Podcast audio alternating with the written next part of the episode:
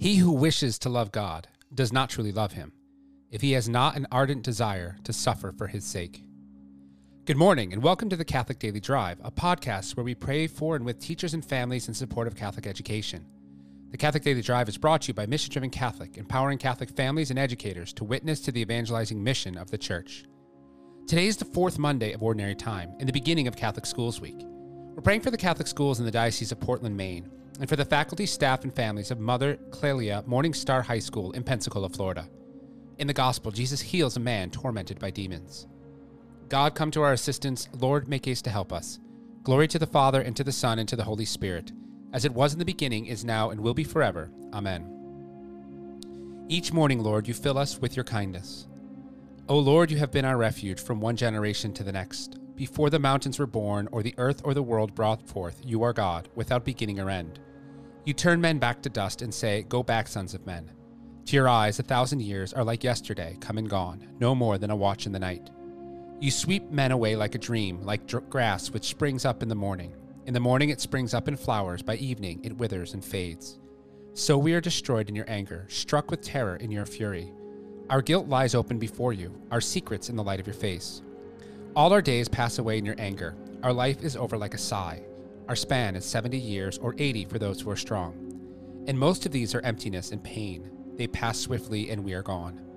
Who understands the power of your anger and fears the strength of your fury?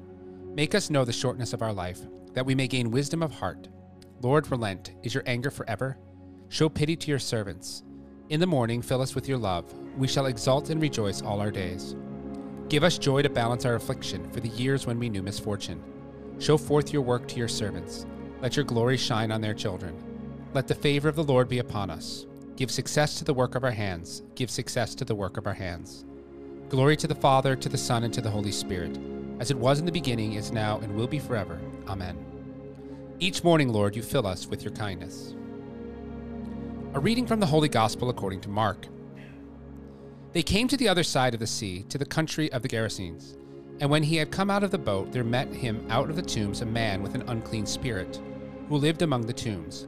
And no one could bind him any more, even with a chain, for he had often been bound with shackles and chains. But the chains he wrenched apart, and the shackles he broke in pieces, and no one had the strength to subdue him. Night and day among the tombs and on the mountains he was always crying out and bruising himself with stones. And when he saw Jesus from afar, he ran and worshipped him. And crying out with a loud voice, he said, What have you to do with me, Jesus, Son of the Most High?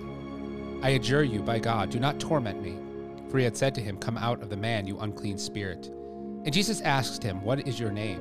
He replied, My name is Legion, for we are many. And he begged him eagerly not to send them out of the country. Now a great herd of swine was feeding there on the hillside, and they begged him, Send us to the swine, let us enter them. So he gave them leave, and the unclean spirits came out and entered the swine, and the herd, numbering about two thousand, rushed down the steep bank into the sea, and were drowned in the sea. The herdsmen fled and told it in the city and in the country, and people came to see what it was that had happened. And they came to Jesus and saw the demoniac sitting there, clothed and in his right mind, the man who had the legion, and they were afraid. And those who had seen it told what had happened to the demoniac and to the swine. They began to beg Jesus to depart from their neighborhood. And as he was getting into the boat, the man who had been possessed with demons begged him that he might be with him. But he refused and said to him, Go home to your friends and tell them how much the Lord has done for you, and how he has had mercy on you. And he went away and began to proclaim in the Decapolis how much Jesus had done for him, and all men marveled. The Gospel of the Lord. The saint of the day is Saint Aloysius Gonzaga. We'll spend time this Catholic Schools Week considering some saints who are important for our students and whose feasts occur in the summer.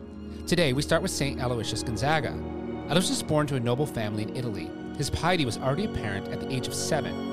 He began to pray, pray daily, reciting the office of Our Lady, the penitential psalms, and many other devotions, often on his knees, on a cold, hard floor. Most of his free time was spent learning about the faith and praying. When still young, Aloysius read a book of letters from Jesuit missionaries and was deeply moved by a letter from a Jesuit missionary from the Indies.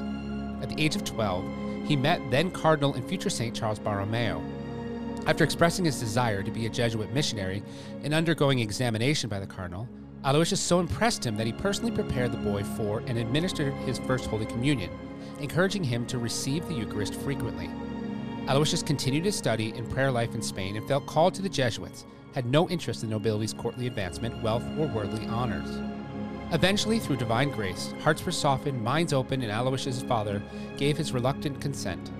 After briefly returning home to resolve a family dispute over land, he returned to Rome in 1591 when the bubonic plague was ravaging the city.